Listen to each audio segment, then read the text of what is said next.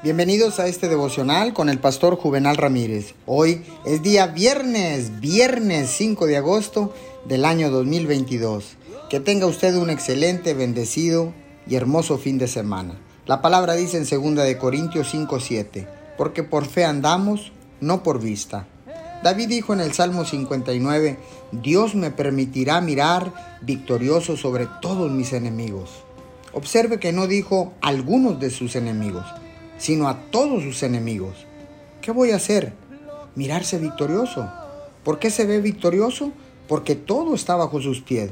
Usted puede estar enfrentando obstáculos que no parezcan estar bajo sus pies.